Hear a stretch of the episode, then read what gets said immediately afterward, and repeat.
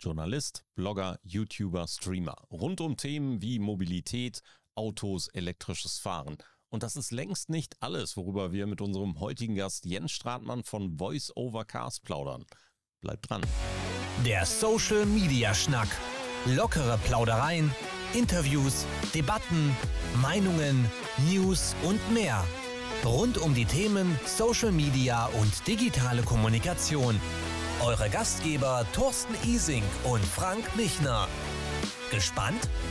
Alle Infos und Episoden unter www.social-media-schnack.de. Da haben wir heute jemanden zu Gast, der beschäftigt sich hauptsächlich mit dem Thema Mobilität, Autos, Autofahren, Elektromobilität und macht das Ganze auch noch beruflich. Ja, und er macht das digital. Er ist also, er selber bezeichnet sich als Oldtimer. Das könnte man auch, wenn man für Menschen jetzt H-Kennzeichen vergeben würde. Er ist Texter, Moderator, YouTuber, er ist auf Twitch unterwegs. Aber es dreht sich wirklich um Automobilität. Es dreht sich um Elektromobilität und alles andere würde er uns erzählen. Jens Jens Stratmann, herzlich willkommen beim Social Media Schnack. Ja, hallo und herzlich willkommen auch von mir und vielen Dank, dass ich dabei sein darf. Großartig. Endlich hat es geklappt. Ich freue mich. Endlich hat es geklappt. Quasi Nachbar, Ostwestfale durch und durch.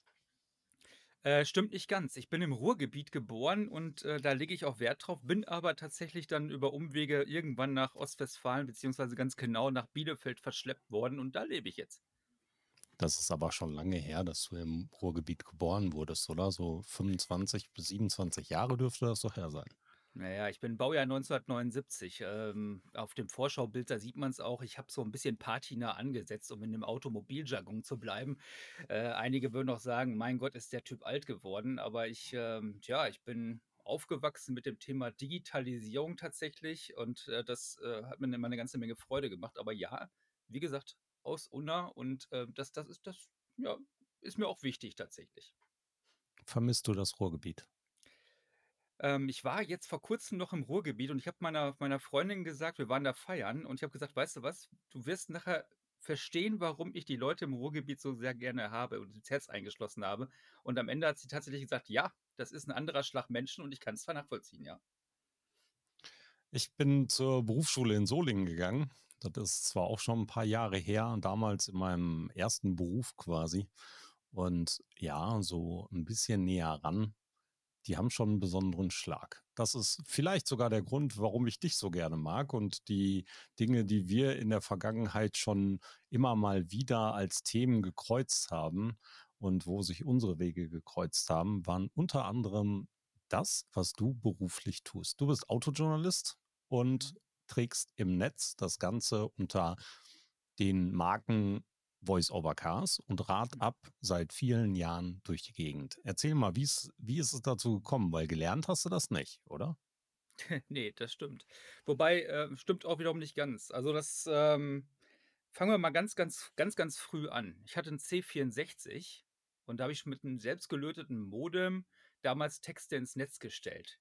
Ja, die Jüngeren von euch, die können mal googeln, was so ein C64 ist. Damals hieß das noch Packet Radio und man schickte sich die Nachrichten mit so einem 300-Baut-Modem über Funk zu irgendwelchen Mailboxen. Ja, und da hat man so hin und her geschattet. Ja, und dann wurde ich irgendwann 16 und mein Vater hat gesagt, du musst eine Ausbildung machen. Also damals gab es für mich gar nicht die Möglichkeit, mache ich jetzt Abitur oder keine Ahnung was. Es war klar, der Junior muss eine Ausbildung machen. Danach kann er wieder zur Schule gehen, das war ihm egal, aber erstmal muss eine Ausbildung rein. Also Ausbildung zum Kfz-Mechatroniker tatsächlich. Also ich habe tatsächlich was mit Autos gelernt.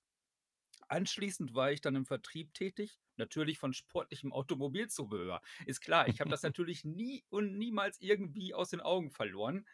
Äh, da habe ich mich dann hochgeschlafen bis zum Qualitätsmanagementbeauftragten, denn äh, ich war ja der, der mit Computer irgendwie umgehen konnte und alle anderen hatten da nicht so viel Bock drauf. Und ich glaube, ich war ein echt guter Verkäufer, habe aber auch schon damals gelernt, dass sich Ehrlichkeit doppelt und dreifach auszahlt, denn glückliche Kunden kommen wieder. Diejenigen, denen du mal was verkauft hast, was sie aber nicht glücklich machst, ja, die kommen eher weniger wieder und die verlierst du. Ne? Und ich mache einen ganz schön langen Monolog, aber ich habe schon geblockt. Da wusste ich noch gar nicht, was ein Blog ist. Und da jetzt kommen wir dahin. Ich habe wirklich Sachen ins Netz gestellt, vor allem für mich. Und das waren Anleitungen ganz am Anfang für Linux. Ähm, über den EPC. Daher kenne ich Sascha Pallenberg. Der hat ja auch das EPC-Forum äh, damals gehabt. Und halt auch über Autos. Das waren so Kleinigkeiten, die ich immer wieder vergessen habe. Das können so Sachen sein wie, wie stellt man eine Uhr um oder wie konnte man irgendwas zurücksetzen oder ne, damals, das waren ja die Anfänge der Digitalisierung auch im Auto. Und irgendwann habe ich festgestellt, äh, Moment mal, ich bin hier gar nicht der Einzige, der darauf zugreift, auf meine Daten, die ich ins Netz gestellt habe, sondern vor allem die Autoseiten, die hatten echt richtig viele Abrufzahlen. Ja, und so ist Radup.com geboren worden, ja.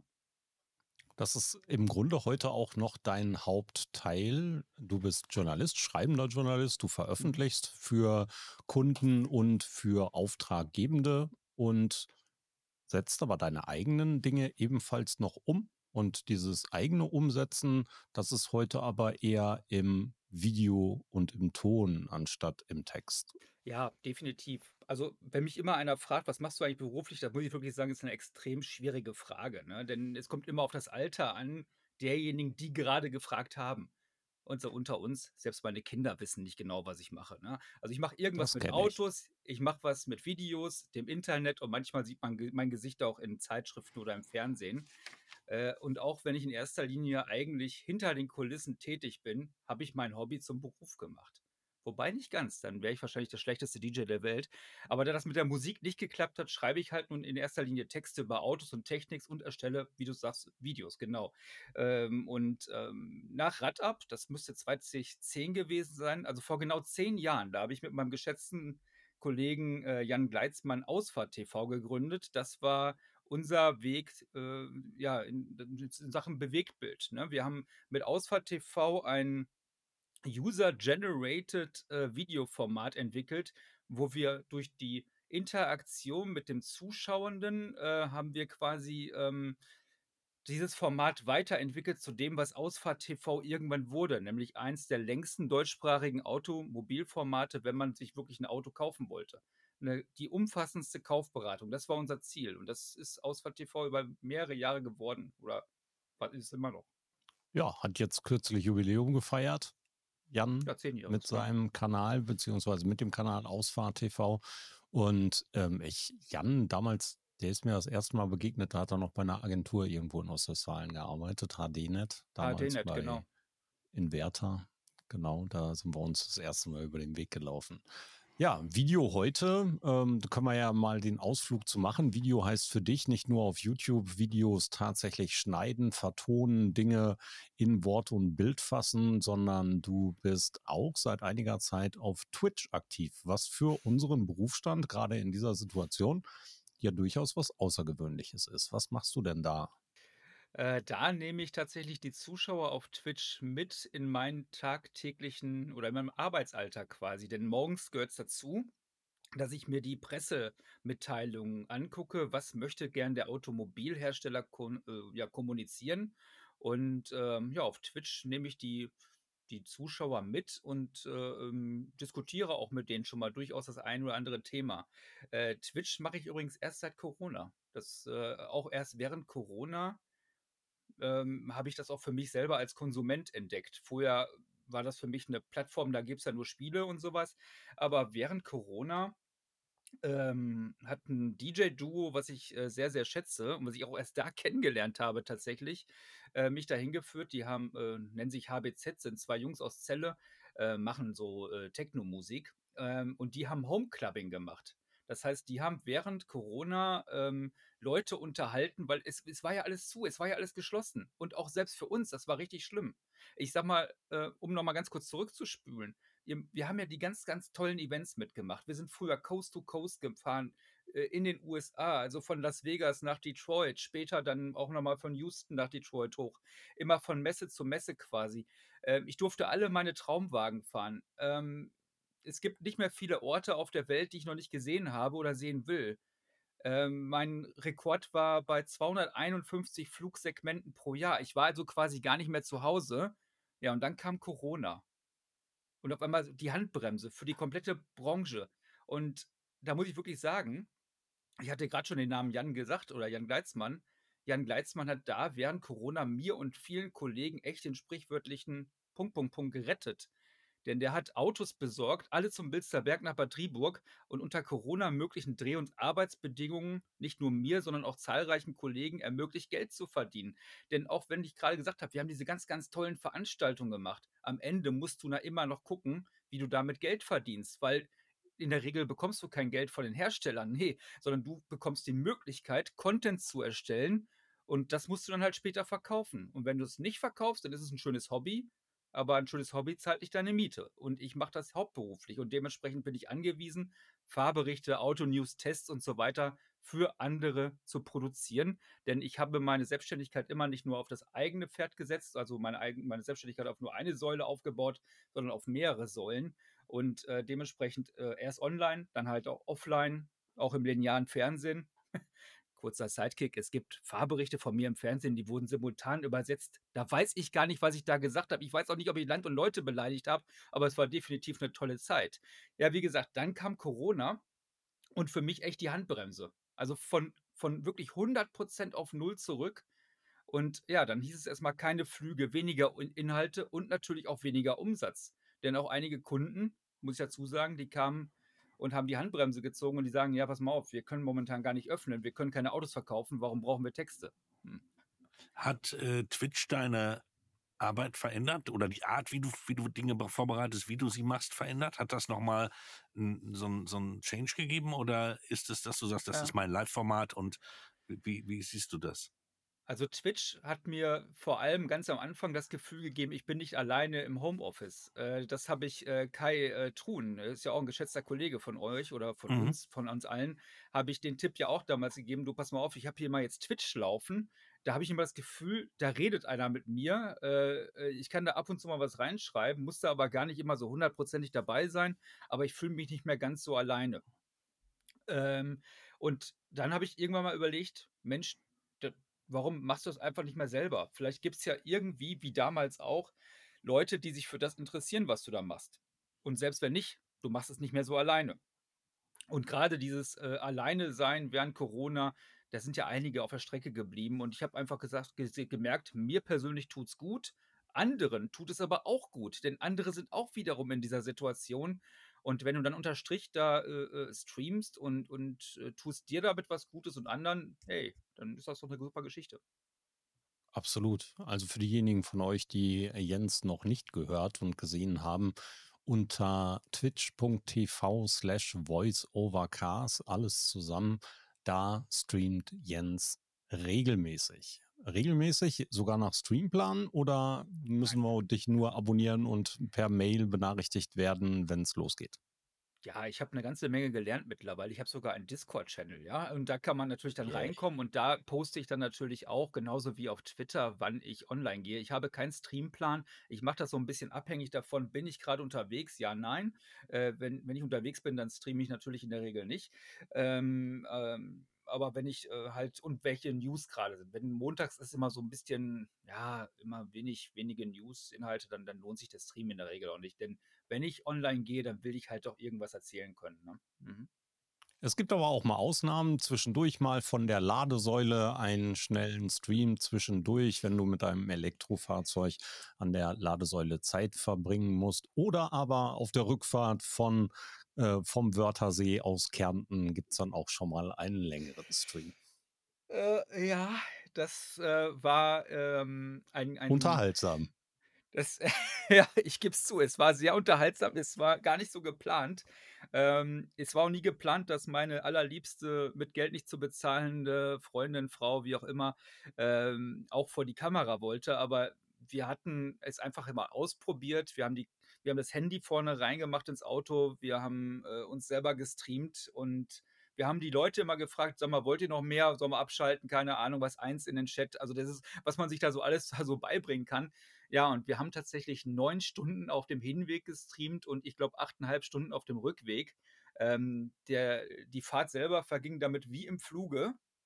Und äh, wir haben tatsächlich da Leute unterhalten, die uns nach diesem Stream tatsächlich sogar Geschenke haben zukommen lassen. Also es sind Pakete zu Hause angekommen, basierend auf Sachen, die da im Stream erzählt wurden. Also es, es nimmt ja gar keine, also ganz komische Ausmaße an. Aber es hat auch da wieder äh, richtig schön war. Wir haben nachher noch Kommentare da gekriegt. Das war eine richtig schöne äh, Unterhaltung für die, die zugeschaut haben.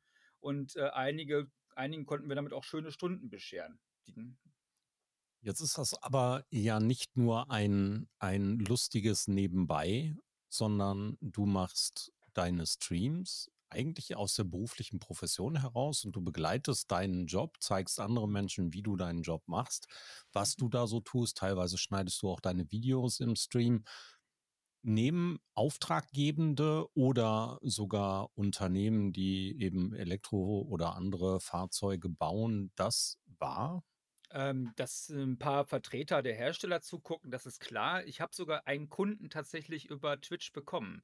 Ich muss dazu sagen, ich habe mich während meiner ganzen Selbstständigkeit eigentlich nie irgendwo, ähm, irgendwo beworben, sondern die Kunden sind über Mund-zu-Mund-Propaganda zu mir bekommen. Da gibt es eine ganz, ganz kleine Ausnahme, über die müssen wir gleich unbedingt noch reden, nämlich über Electric Drive. Äh, das, da schneide ich auch tatsächlich Videos äh, von Electric Drive auch bei mir im Stream wenn das kein Sperrfristmaterial ist, ja. Ähm, und äh, dann laden wir das noch gemeinsam hoch und wir machen auch das Vorschaubild gemeinsam. Also ich zeige wirklich eine ganze Menge hinter den Kulissen und das finde ich persönlich auch manchmal in anderen Berufsbildern echt spannend und da gucken auch dann schon mal, was weiß ich, 50, 60 Leute zu und ähm, da lasse ich auch durchaus mal zu, dass sie äh, ja, Backseat Gaming betreiben und dann einfach auch mal mitdiskutieren und dann kommt dann, ach, es kann auch sein, dass wir dann mal ganz spontan sogar den Text ändern und dann auch noch mal den einen oder anderen äh, Schwenk damit reinnehmen.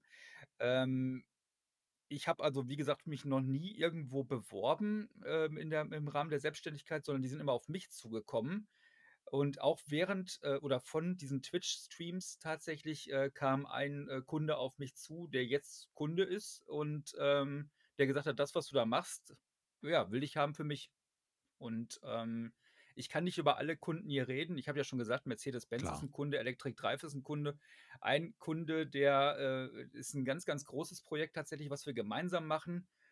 Äh, der hat mich über Twitch kennengelernt und ähm, ja, wie soll ich das sagen? Man hat, man hat so das Gefühl, man kennt sich. Genau wie ich das Gefühl ja auch habe, Frank zu kennen, obwohl ich ihn ja immer nur äh, über die Streams kenne. Thorsten und ich haben uns jetzt schon mal persönlich kennengelernt, aber man hat so das Gefühl, man kennt sich und man kann relativ schnell abschätzen, ist man auf einer Wellenlänge oder nicht. Mhm. Und er hat gesagt, pass mal auf, äh, ich will dich haben, ich will dich hier haben für mein Projekt, der lässt mich laufen, der gibt äh, mir die Chance, meine kreativen Ideen mit einzubringen also AJ, wenn du das hier hörst, liebe Grüße. Und, und äh, das wird eine ganz, ganz tolle Seite, weil da haben wir schon quasi äh, mit KI gespielt, als ChatGPT noch nicht so groß außenrum war, ja. Und äh, das wird eine mega Seite und darauf freue ich mich. Äh, mega Projekt. Ich hoffe, das ist jetzt bald am Start, dann kann ich auch darüber reden. Und ähm, ja, das kam tatsächlich über Twitch und äh, so kann es natürlich passieren. Das war aber nie meine Hauptintention zu sagen, ich, ich streame jetzt, um da Kunden zu bekommen, sondern meine Hauptintention war, ich möchte gerne Twitch verstehen und äh, da muss man es einfach selber machen. Ne? Genau wie, äh, gut, Facebook brauchst du heute keinem mehr erklären, aber Instagram oder, oh, oder TikTok, ja, gut, oder TikTok oder so, wie auch immer, da musst du natürlich, du, du kannst nicht über irgendwas reden, was du selber nicht probiert. Jein. Doch. Ich sage Jein.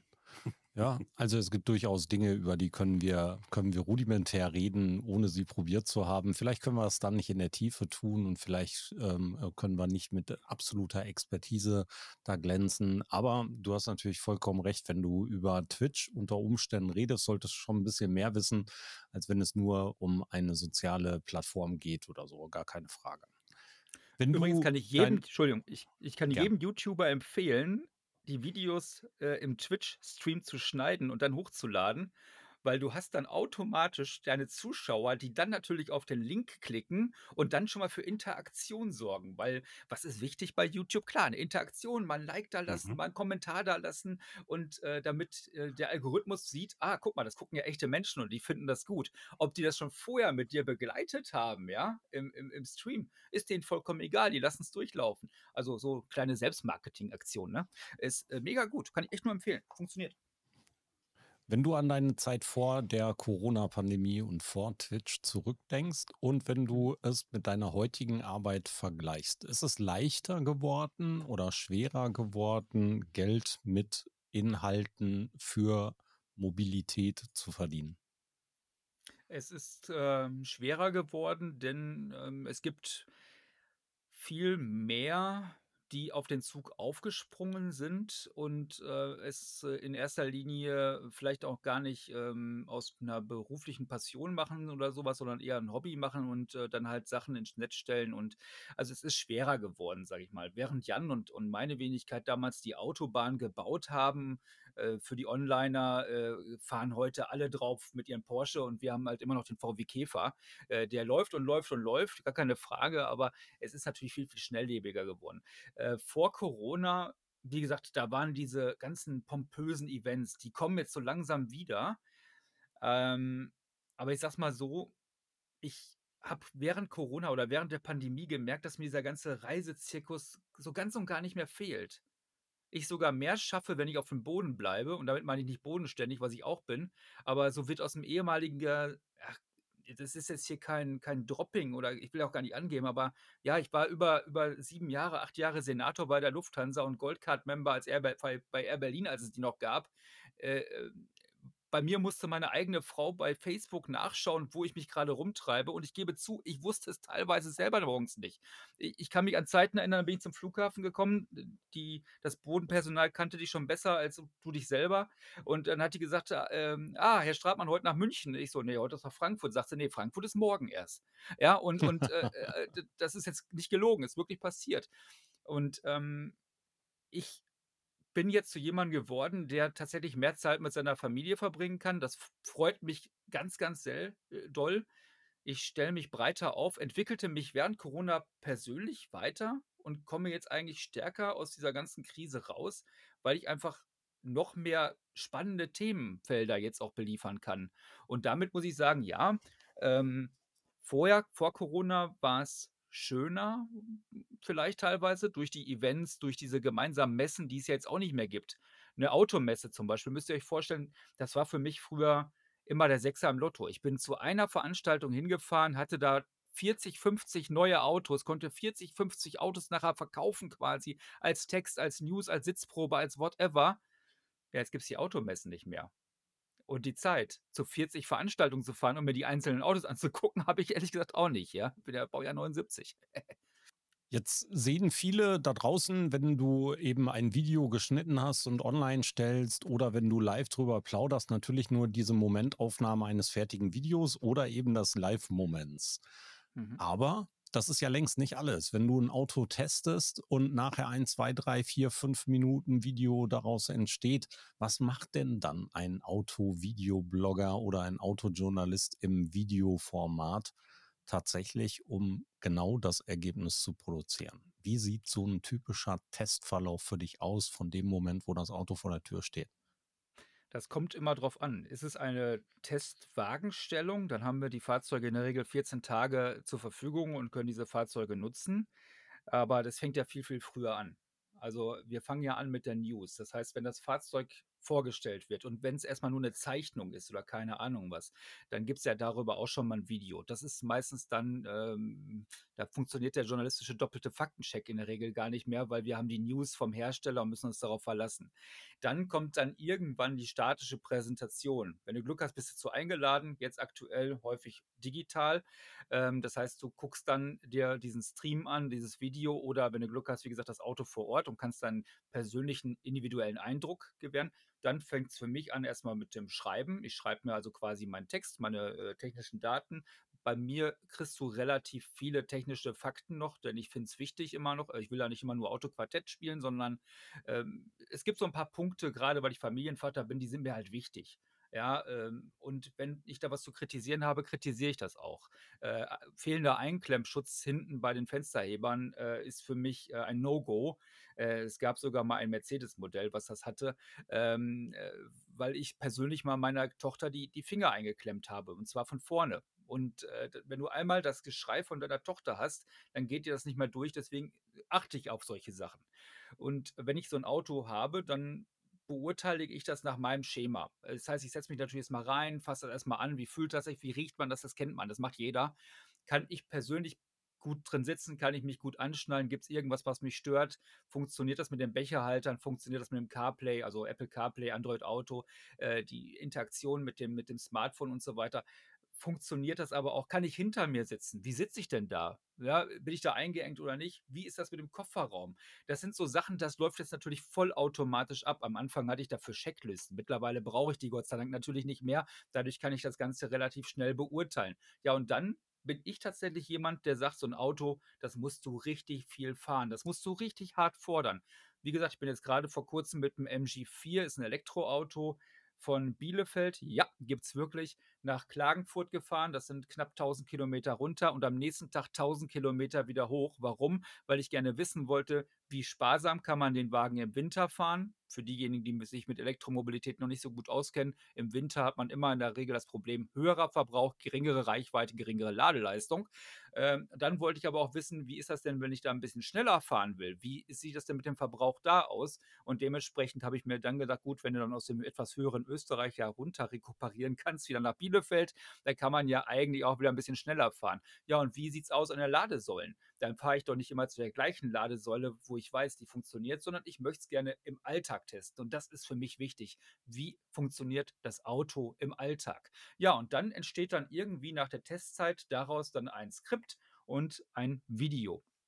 Bei einer Fahrveranstaltung sieht das allerdings so aus, da hast du in der Regel vier bis fünf Stunden Zeit mit dem Auto. Wenn es gut läuft, läuft es ganz schlecht, hast du nur eine Stunde oder zwei Stunden. Dann bist du aber an einem wildfremden Ort, musst erstmal gucken, wo drehst du, wo machst du das und so weiter. Und da habe ich mir dann relativ schnell gedacht, ich nenne mein Format bewusst Voice-Over Cast, starte mit einer persönlichen Einleitung und sage, hallo, hier bin ich, hallo und herzlich willkommen auf Voice-Over Cast, das ist der XY.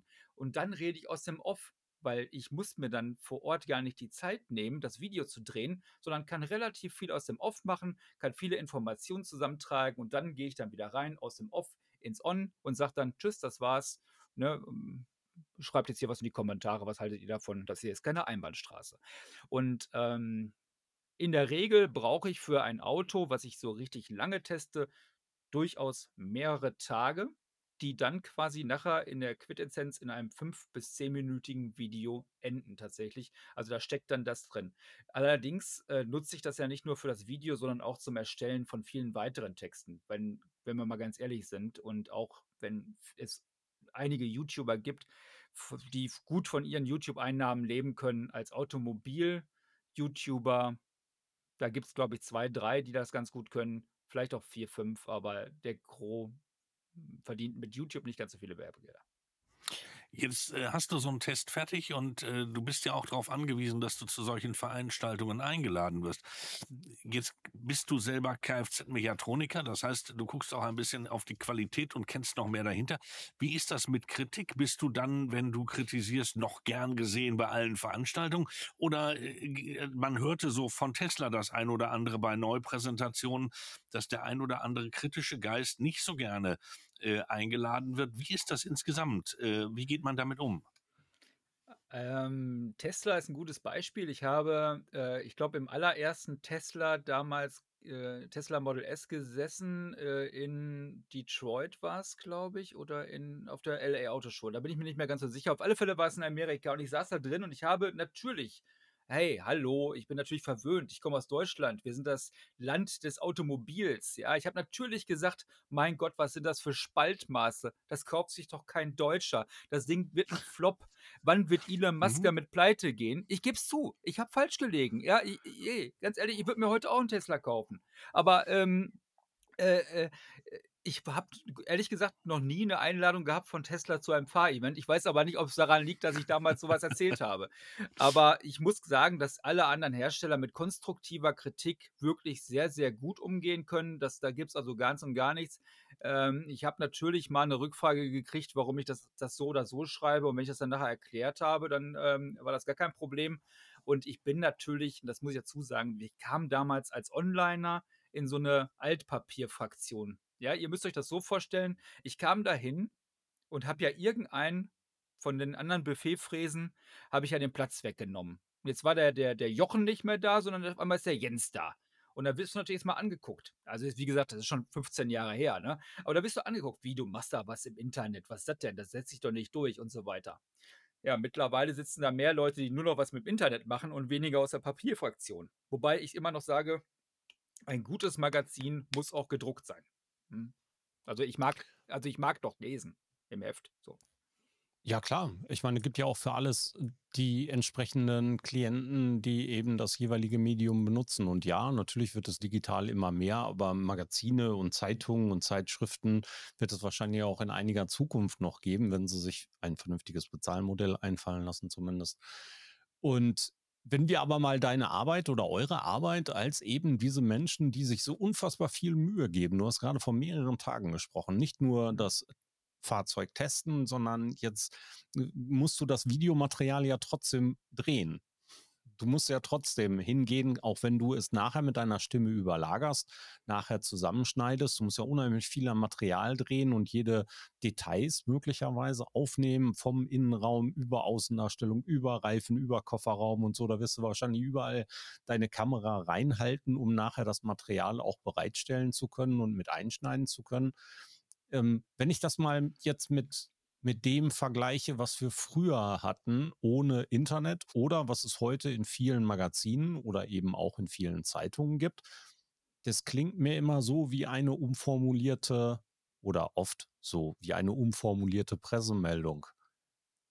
Das also bedeutet ja, dass sich Videojournalisten und Menschen im Internet um ein Vielfaches mehr an Mühe geben. Hand aufs Herz. Lohnt sich das für dich?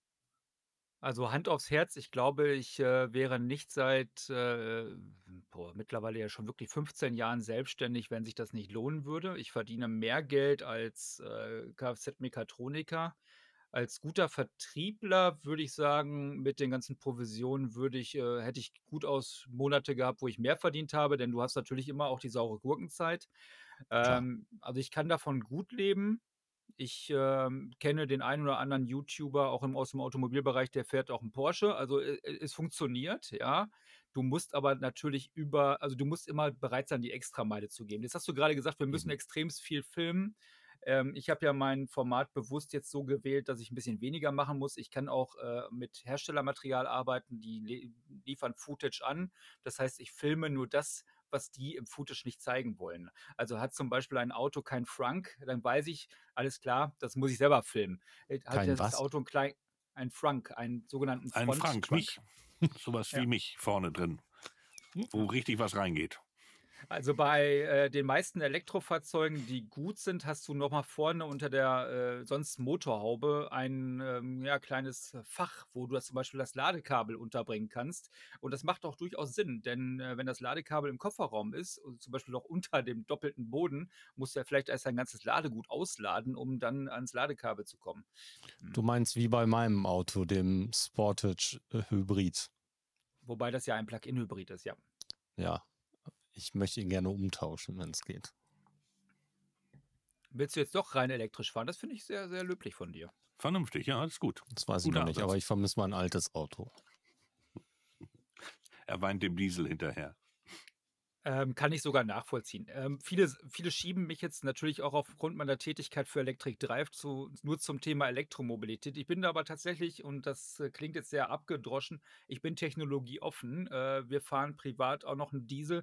Es gibt ähm, für jeden oder für jede Form des persönlichen Individualverkehrs gibt es jetzt aktuell das richtige Auto. Und nein, nicht jeder kann und muss ein Elektroauto fahren und das geht einfach auch noch nicht. Und äh, dementsprechend äh, will ich auch gar kein irgendwas aufzwängen und sage jetzt hier, du musst aber jetzt. Ich bin also kein militanter Elektroautofahrer, ähm, sondern ich äh, will gar kein was zwingen. Jeder so, wie er will, nach seiner Fassion und vor allem auch nach seinem Geldbeutel, weil da ist natürlich die Preisspirale auch nach oben gegangen.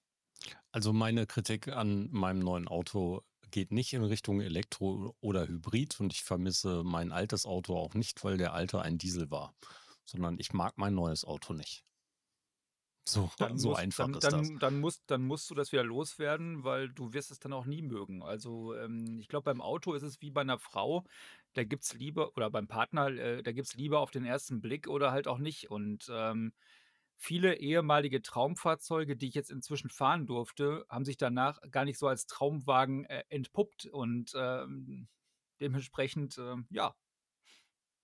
Whatever.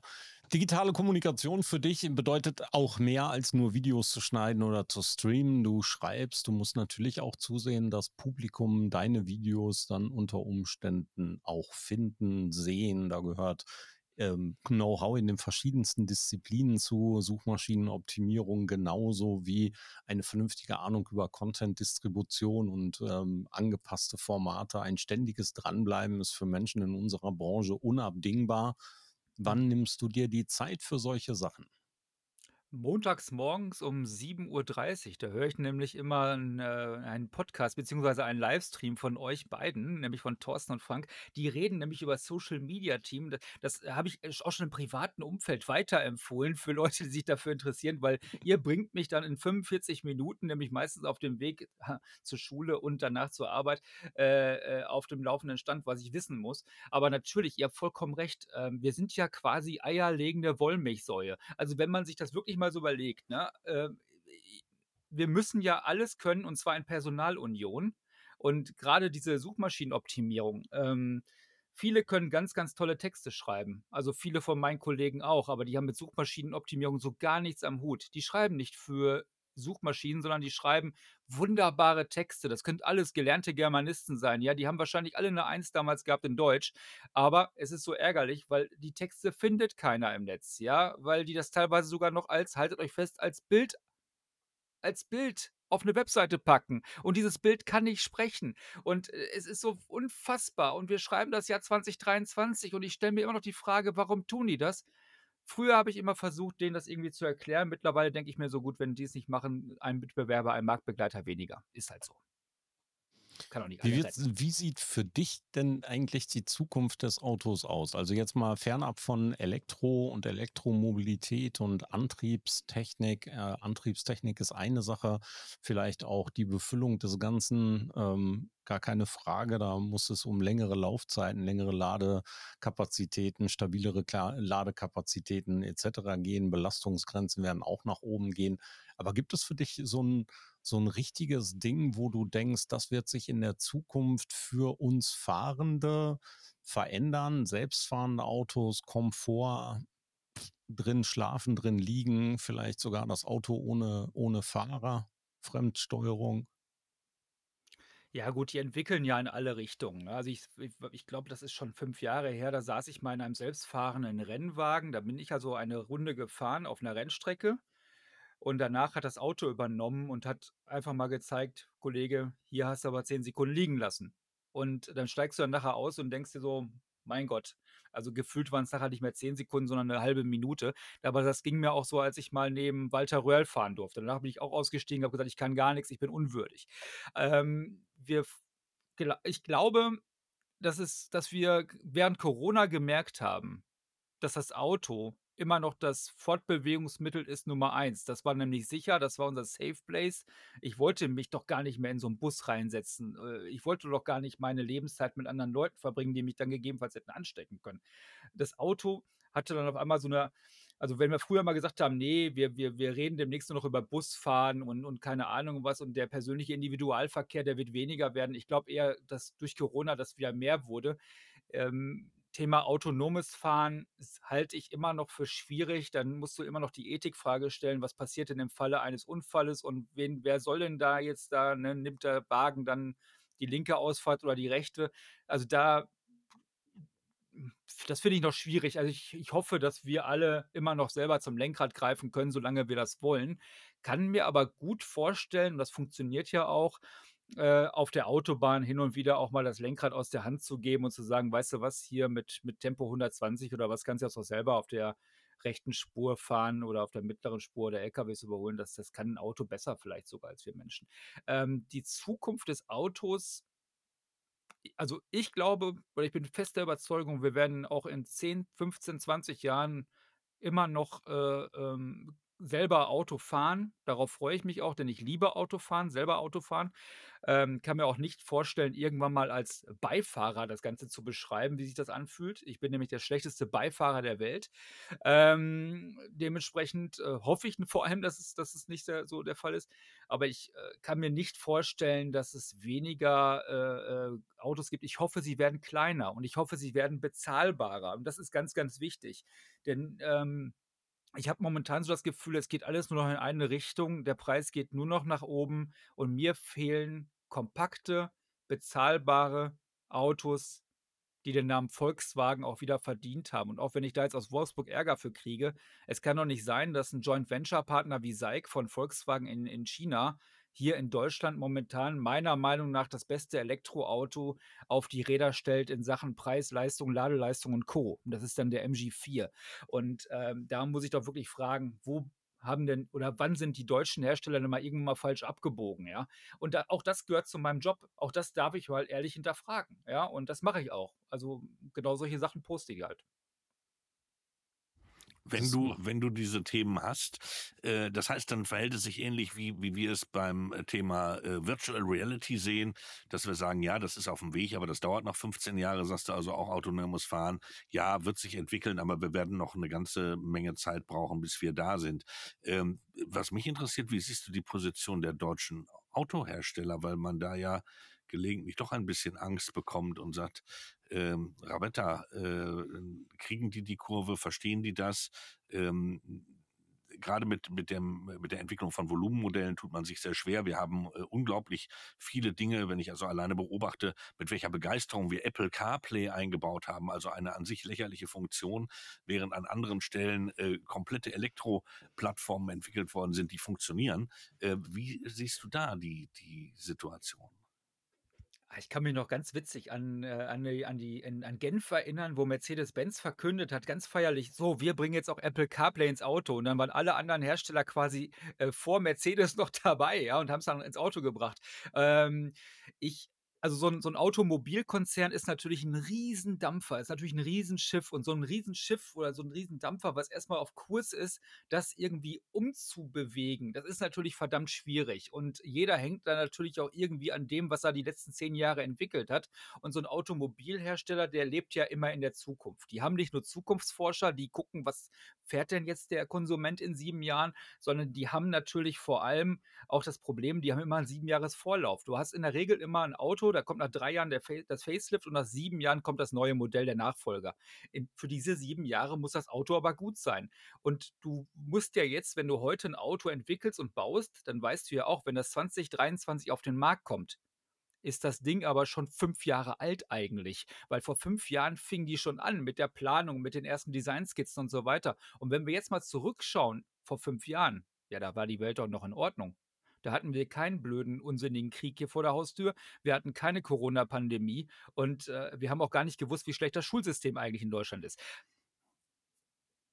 Mhm, Wolltest du was sagen, Frank? Ja, ja jetzt geht es ja noch weiter. Jetzt geht so ein Hasardeur wie Elon Musk her und verkündet, ich halbiere nochmal die Herstellungskosten für die Autos und ähm, damit äh, haben wir die kleinen Autos. Glaubwürdig oder bewegen wir uns eher auf dem Bereich der Mythen und der Geschichten? Ähm, ich hatte ja schon gesagt, dass ich ganz am Anfang auch einer derjenigen, derjenigen war, der gesagt hat, Elon Musk muss doch irgendwann scheitern, der muss das Ding doch vor die Wand fahren. Aber nein, er hat gezeigt, äh, im Vergleich zu anderen, er kann Autos bauen, er kriegt das hin. Wobei man muss auch sagen, so ein Elektroauto ist gar kein großes Hexenwerk. Also ich sag mal, äh, so ein ähm, Verbrenner, äh, ein Verbrennerauto äh, auf, die, auf die Räder zu stellen, ist Faktor, ich würde sagen, mindestens Faktor 5 schwieriger wie ein Elektroauto. Äh, aber nichtsdestotrotz, Elon Musk hat also gezeigt, zusammen natürlich mit, mit Tesla und den Ingenieuren und die er da alle hat, also ist ja nicht Elon Musk alleine, aber man setzt ihn ja immer gerne als Galileonsfigur da vorne vor. Äh, also Elon Musk hat gezeigt, dass man Twitter innerhalb von einem Tag kaputt machen kann. Nein, Quatsch. Ähm, Elon Musk hat also gezeigt, dass äh, ähm, man ein Elektroauto bauen kann und hat aber jetzt einen, einen, einen riesen Streich gespielt. Und zwar, während alle anderen Preise nach oben gehen, sagt er, wir reduzieren und hat natürlich auch auf seiner Pressekonferenz gesagt, wir setzen demnächst Roboter ein und wir können dann irgendwann halt äh, auch die, die, ähm, die Kosten für ein Fahrzeug halbieren. Was er aber nicht gesagt hat, lieber Frank, dass das auch beim Endkunden später ankommen wird. Ja, und das ist natürlich die Frage. Okay.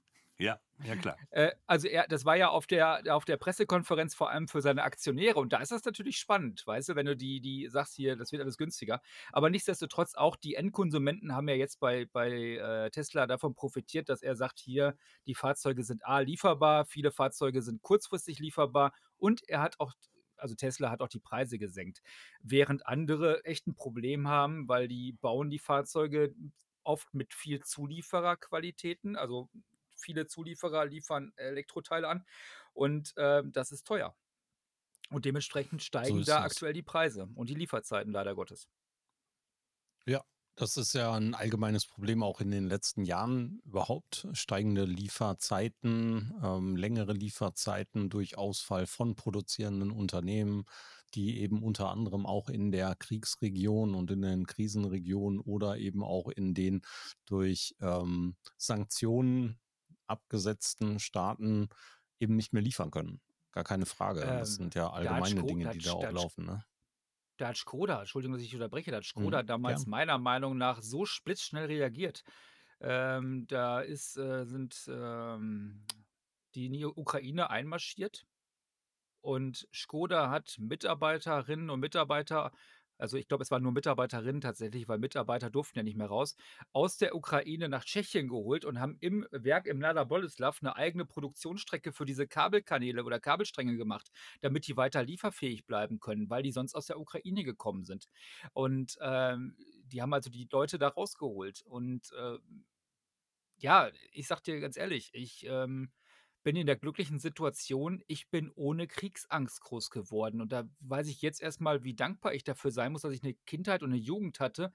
Ich hatte keine Angst. Und ja, da wir hatten 91, glaube ich, den Golfkrieg, aber das war so weit weg gefühlt. Mhm. Aber jetzt ist die Informationslage ja 'ne ganz andere.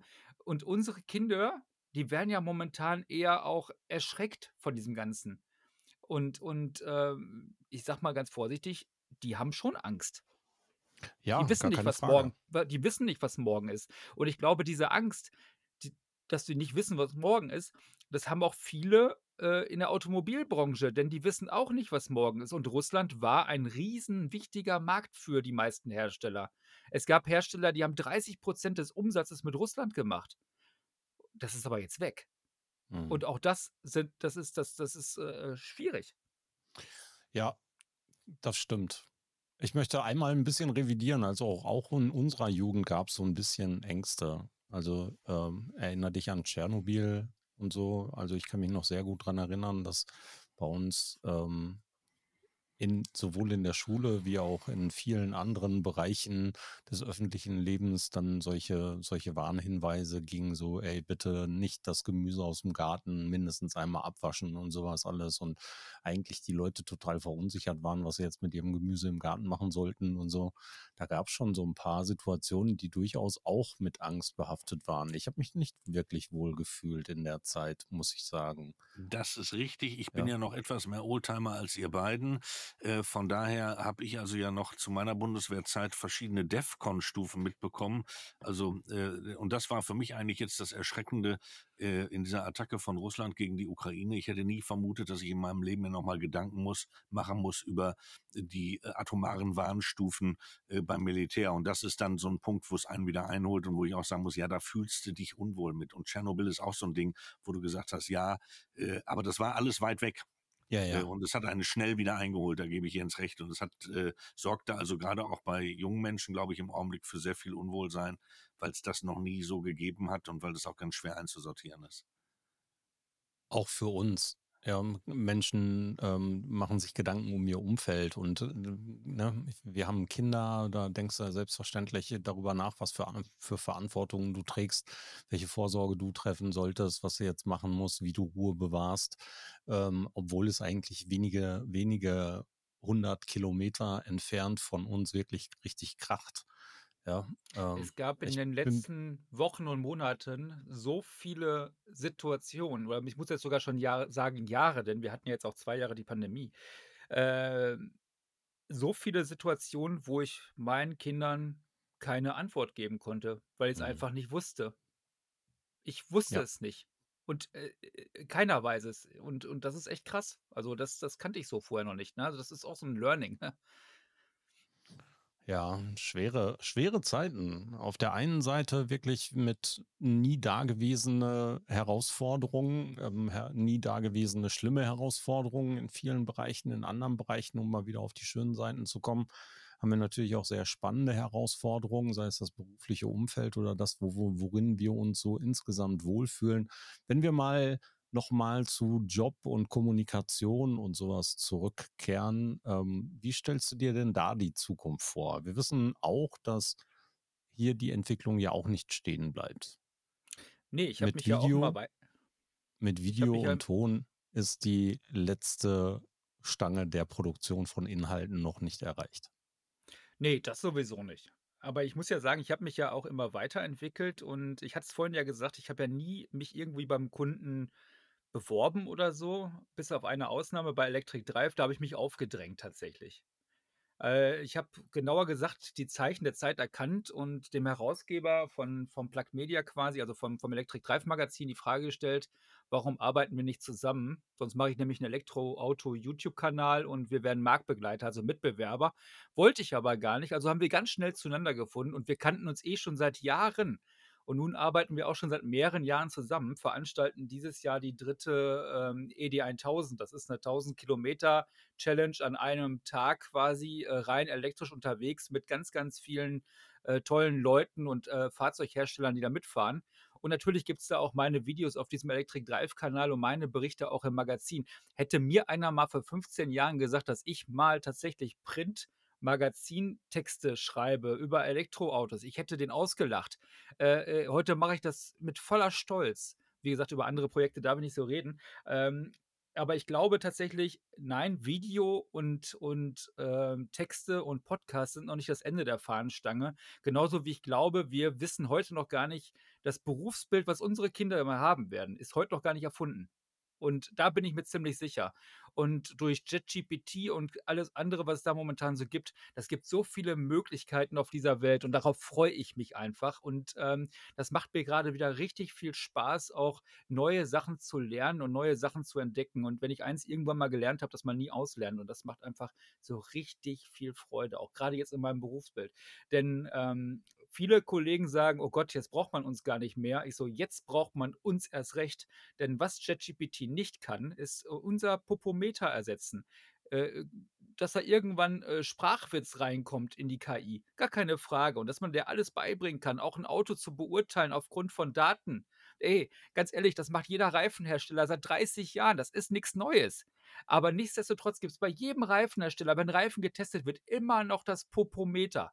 Das ist das Wichtigste. 33 Prozent der Note macht immer noch das Popometer aus. Und das kann die künstliche Intelligenz nicht. Und die künstliche Intelligenz kann auch später nicht sagen, Mensch, das hat mir gut gefallen, so wie dieser Podcast hier. Wenn euch das gut gefallen hat, lasst doch mal eine positive Bewertung irgendwo da.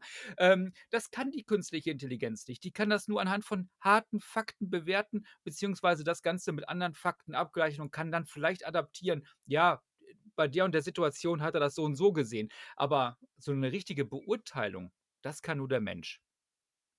Ich möchte einen noch dazu kaufen. Noch Das kann Mensch, die ja. KI noch nicht. Ja, also ja, da gebe ich dir vollkommen recht. Und alles, was du sagst, äh, stimmt. Und es hat eben auch viel damit zu tun, dass wir uns selbst in die Lage versetzen müssen, mit diesen neuen Herausforderungen möglichst effizient und gut umzugehen und daraus das Beste zu machen und zu entwickeln. Ich selber habe in meinen Kursen jetzt äh, einen, einen Blog mit eingebaut, wo ich explizit erwarte und verlange, dass man diese Tools benutzt, Ja. um eben auch hier Dinge besser anwenden zu können und zu lernen, mit diesen Dingen besser umzugehen und bessere Ergebnisse daraus zu produzieren, diese Maschinen und dieses Machine Learning und diese KI, wo wir ja in vielen Teilen überhaupt nicht von KI reden, sondern von Algorithmen, die datenbankgestützt funktionieren und datengestützt funktionieren, um diese Dinge tatsächlich ordnungsgemäß und vernünftig einsetzen zu können und nicht irgendwie den Teufel an die Wand zu malen und das alles verbieten zu wollen und zu denken, dass das was Schlimmes wäre, sondern es ist ja Entwicklung. Ja, ich glaube, das ist im Kern das, was Jens eben gesagt hat. Äh, das Lernen, die Bereitschaft, lebenslang zu lernen, dran zu bleiben und weiterzumachen, das macht den Kern aus. Und das ist auch die verdammte Verpflichtung, die jeder hat, der sich da irgendwo hinsetzt äh, und sich damit auseinandersetzt, dass er sich wirklich auseinandersetzt, dass er es beurteilt. Und zum Beurteilen musst du es dir angucken. Das ist wie beim Auto. Du musst einsteigen und musst es fahren. Das ist einfach so. Ich war oder ich bin ja im Ehrenamt tätig. Das äh, finde ich auch wichtig. Das kann auch die KI nicht, das können nur Menschen, also ehrenamtlich sich irgendwo engagieren. Ähm, ich kümmere mich um äh, Kindern, denen es nicht ganz so gut geht. Darum geht es mir aber gar nicht jetzt in diesem Fall, sondern äh, ich bin natürlich auch äh, derjenige, der in der Schule mal wieder zum falschen Zeitpunkt im, am falschen Ort gewesen ist. Und auf einmal bist du dann in der Schulpflegschaft, ja, da bist du gewählt, irgendeiner sagt hier, irgendeiner muss es machen. Dann habe ich mir gedacht, ja gut, wenn nicht ich es nicht mache, wer soll es denn dann machen? Irgendeiner muss ja die Digitalisierung an der Schule auch mal vorantreiben. Ähm, das heißt, äh, wir haben eine iPad AG gegründet und jetzt mittlerweile auch die, werden die I äh, Klassen ausgestattet mit iPads und so weiter. Äh, wir haben jetzt vernünftiges äh, Internet an der Schule, Glasfaser. Das, das funktioniert so langsam alles. Und jetzt ploppte natürlich auch, natürlich ploppte das Thema ChatGPT auf und die Risiken und keine Ahnung was. Und ähm, ob ihr es glaubt oder nicht, aber seit November wird über ChatGPT, glaube ich, geredet. Und es gibt bereits eine Taskforce des Bildungsland NRW äh, mit einer Handlungsempfehlung, dass die Lehrer und Lehrerinnen ChatGPT im Unterricht, haltet euch fest, nicht verbieten sollen sondern aktiv damit umgehen sollen. Und das, das, wäre doch vor fünf Jahren undenkbar gewesen. Da hätte man einen Deckel drauf gemacht. Da hätte man gesagt, auf keinen Fall, Teufelszeug, verbieten, verbieten, verbieten. Und jetzt wissen die aber auch alle, und gerade das hat, das haben wir auch Corona zu verdanken, wie kaputt gespart unser Schulsystem doch eigentlich wurde. Und äh, dass wir langsam hier in Deutschland auch, und da sind wir auch schon wieder beim Thema Auto, so ein bisschen äh, den Anschluss verpassen. Und äh, Frank hatte mich vorhin Ach. gefragt, wie ich eigentlich die deutsche Automobilbranche sehe im Vergleich zu den Ausländern oder zu den ausländischen Herstellern. Ähm, ich weiß, Frank ist, glaube ich, ein ganz, ganz großer Tesla-Fan. Ich sehe aber tatsächlich Hyundai, also die, die Koreaner, Hyundai, Kia, sehe ich so weit vorne. Ähm, ich sehe die sogar so weit vorne, dass ich äh, darauf wetten würde, dass Hyundai und Kia früher oder später den einen oder anderen Deutschen sogar kaufen könnten. Und da schreibe ja. ich mit, mit der Begeisterung für Tesla. Ich fahre seit einem Jahr einen Tesla, wo auch nicht alles Gold ist, was glänzt, äh, was aber schon sehr interessant ist an der einen oder anderen Stelle. Aber man muss da gerade die Koreaner im Auge haben, die machen eine Menge im Augenblick, ja. Was das digitale Abhängen und Co. angeht, ich glaube, die Aussage von unserem derzeitigen Bundesminister für Verkehr und digitale Infrastruktur der Bundesrepublik Deutschland, Volker Wissing, ähm, gestern habe ich erst ein Sharepick drüber gelesen, da stand dann so etwas, wir brauchen eine europäische KI. Jawohl. Das sagt für mich schon wieder alles aus. Ja, der hat es der einfach nicht verstanden. Ähm, ich habe aufgehört, mich politisch äh, zu, ähm, aufzuregen, sage ich mal vorsichtig. Ich sage das ja, weil ich glaube, früher stand über der Bildzeitung über politisch unparteiisch. Nee, äh, unparteiisch über politisch? Nee, was war das denn? Das Blödwort sagen wir hier nicht. Entschuldigung. Es tut mir wahnsinnig leid, aber mein alter Deutschlehrer hat mir immer beigebracht, du musst die Zeit lesen, du musst die Frankfurter Allgemeine lesen und vor allem aber auch die Bild. Da, jetzt jetzt habe ich schon wieder gesagt, äh, weil dann hast du, hast du alle drei äh, Facetten, hast du dann quasi äh, hinter dir. Ähm, und ähm, natürlich arbeite ich auch äh, durchaus mal so ein bisschen mit clickbaitigen Titeln. Ähm, das muss man ja so machen in der Online-Welt und das habe ich mir natürlich abgeguckt vom, vom Blödverlag. Ja, ich weiß auch nicht. Ähm, ich, also über Politik aufzuregen ist wahrscheinlich auch das falsche Format. Können wir mal zu anderer Gelegenheit tun oder in einem weiteren Podcast, wenn wir dich nochmal einladen, dann reden wir mal nur über Politik. Ich bin immer so hin und her gerissen und denke immer, eigentlich sollten Ministerposten, die aktuell dabei sind, keine Politik mehr machen dürfen, sondern sich um ihren Job kümmern, den sie gerade innehaben. Der hat mit Politik eigentlich relativ wenig zu tun, nämlich mit Verantwortung für ihren Job und für das, was sie als Aufgabenfeld hier übernommen haben. Aber nee, ich sehe das, ganz, ich seh das ganz anders. Ich sehe das ganz anders. Ich sehe das sogar noch viel härter. Jetzt reden wir doch über Politik. Für jeden, der eine Kfz-Werkstatt aufmacht, muss der einen Meister haben. Du musst einen Meister haben, dass du nachweisen kannst, dass das, was du da jetzt machst, dass du das kannst und dass du dafür unterschreibst und dafür gerade stehst. Flickt der Meister einen Reifen, übernimmt er die Haftung für das, was da passiert. Wie kann es denn sein, dass wir Leute in Deutschland in einem Ministerium haben oder in einem Ministerposten haben, die von Tuten und Blasen, und ich sage es jetzt einfach mal ganz hart, so wie ich das persönlich subjektiv, meine reine Meinungsäußerung sehe, von Tuten und Blasen gar keine Ahnung haben. Aber wenn Ja. es ein Amt gibt eines Ministers, in dem man als Voraussetzung keine Ahnung hat von irgendwas, dann ist das das Verkehrsministerium. Das wird seit vielen Legislaturperioden bewiesen. Die CSU macht das par excellence. Da sind nur die kompletten Hohlbirnen hingegangen. Auch meine ganz persönliche Meinung. Und das, was dort gerade wieder passiert, schadet diesem Land ausdrücklich. Ich bin bei dir. Wir brauchen, wir brauchen mehr äh, Sach- und Fachkompetenz. Äh, allerdings sind das ja auch Wahlämter und allerdings sind das ja auch demokratische Wahlen. Aber der Menschenverstand fehlt in diesen Bereichen und das macht mir so viel Sorge, dass, äh, dass alles, was jenseits ähm, von Berlin passiert, fast nicht mehr wahrgenommen wird. Ich will aber nicht weiter drauf einsteigen, sonst errege ich mich heute unglaublich. Ja, aber Also, das doch mal eine ganz Du sollst spannende dich gar Wendung nicht hier. an Politik erregen, Frank.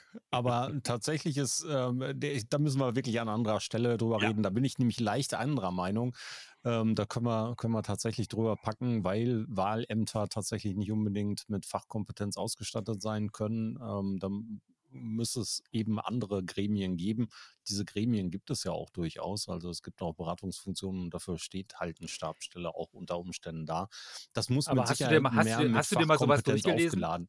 Selbstverständlich. Ich war auch schon bei diversen Menschen dort, die an, ähm, an bestimmten Positionen arbeiten und ich arbeite auch für diverse Menschen in diesen Positionen. Deswegen Aber dann weißt du ein auch, warum einige Gesetzestexte einfach so durchgewunken werden, weil keiner liest Ja. sich diese 700 Seiten, die da von diesen Gremien vorbereitet werden, durch. Das wird einfach durchgewunken und abgehakt. Ja, also ich war auch mal bei jemandem, der, da ging es um das Thema Netzpolitik und viele andere Sachen. Und da habe ich nach einer bestimmten Sache gefragt, äh, die tatsächlich auf 600 Seiten beschrieben war. Aber die kriegen die 600 Seiten gar nicht zu Gesicht, sondern haben eine Dreiviertel DIN A4-Seite zusammengefasst von irgendwelchen Lobbyisten.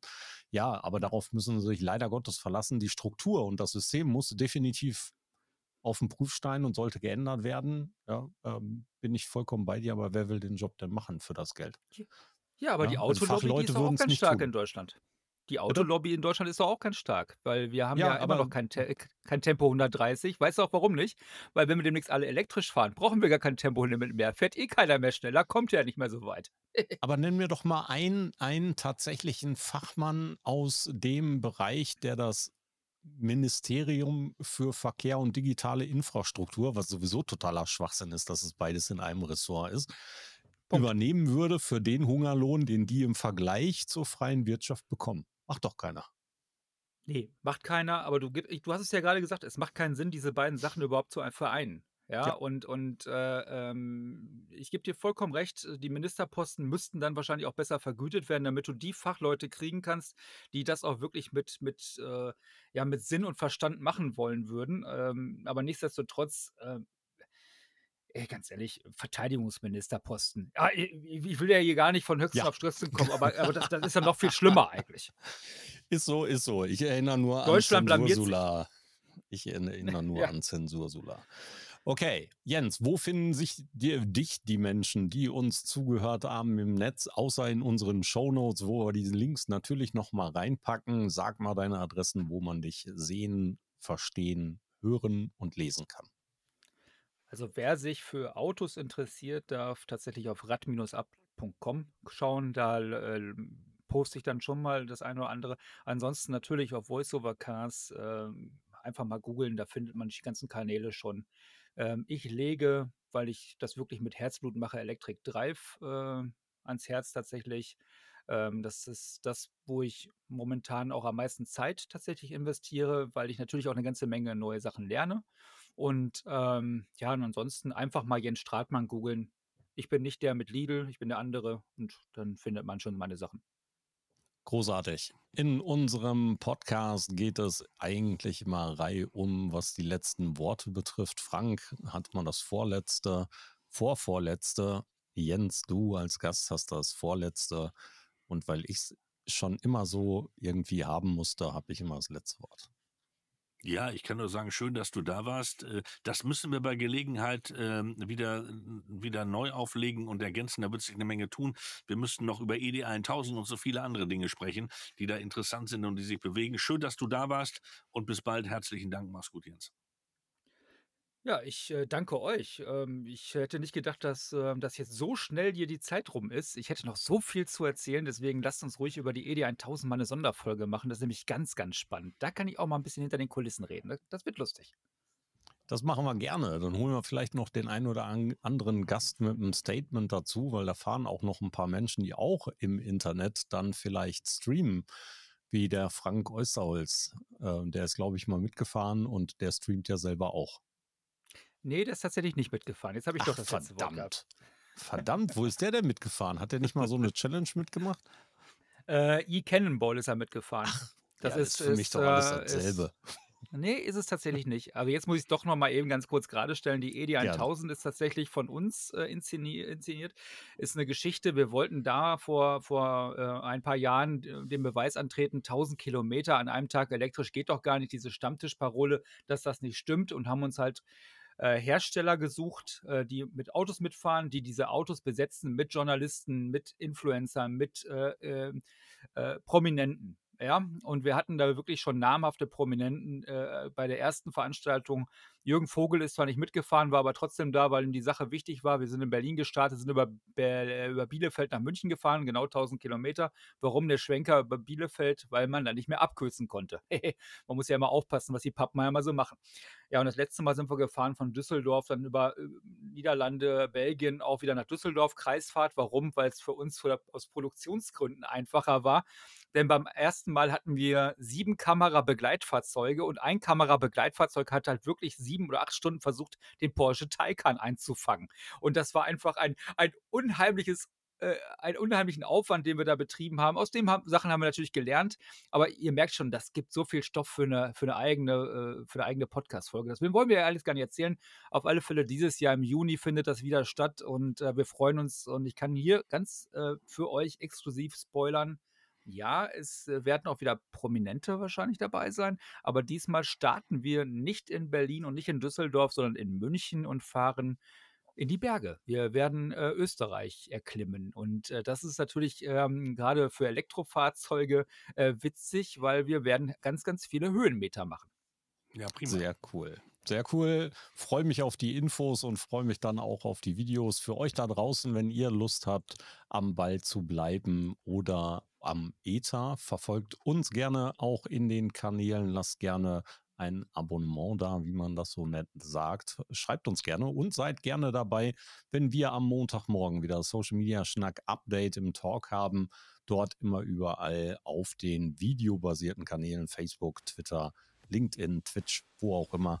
Schaut uns zu, reicht eure Informationen ein, wenn ihr mit dabei sein wollt. Wir freuen uns auf euch. Alles Gute, bis bald. Schluss für heute beim Social Media Schnack. Alle Infos, Episoden und Mitmachende findet ihr unter www.social-media-schnack.de. Ihr habt Vorschläge, Themen, Anregungen? Meldet euch, schreibt, ruft an. Wir freuen uns.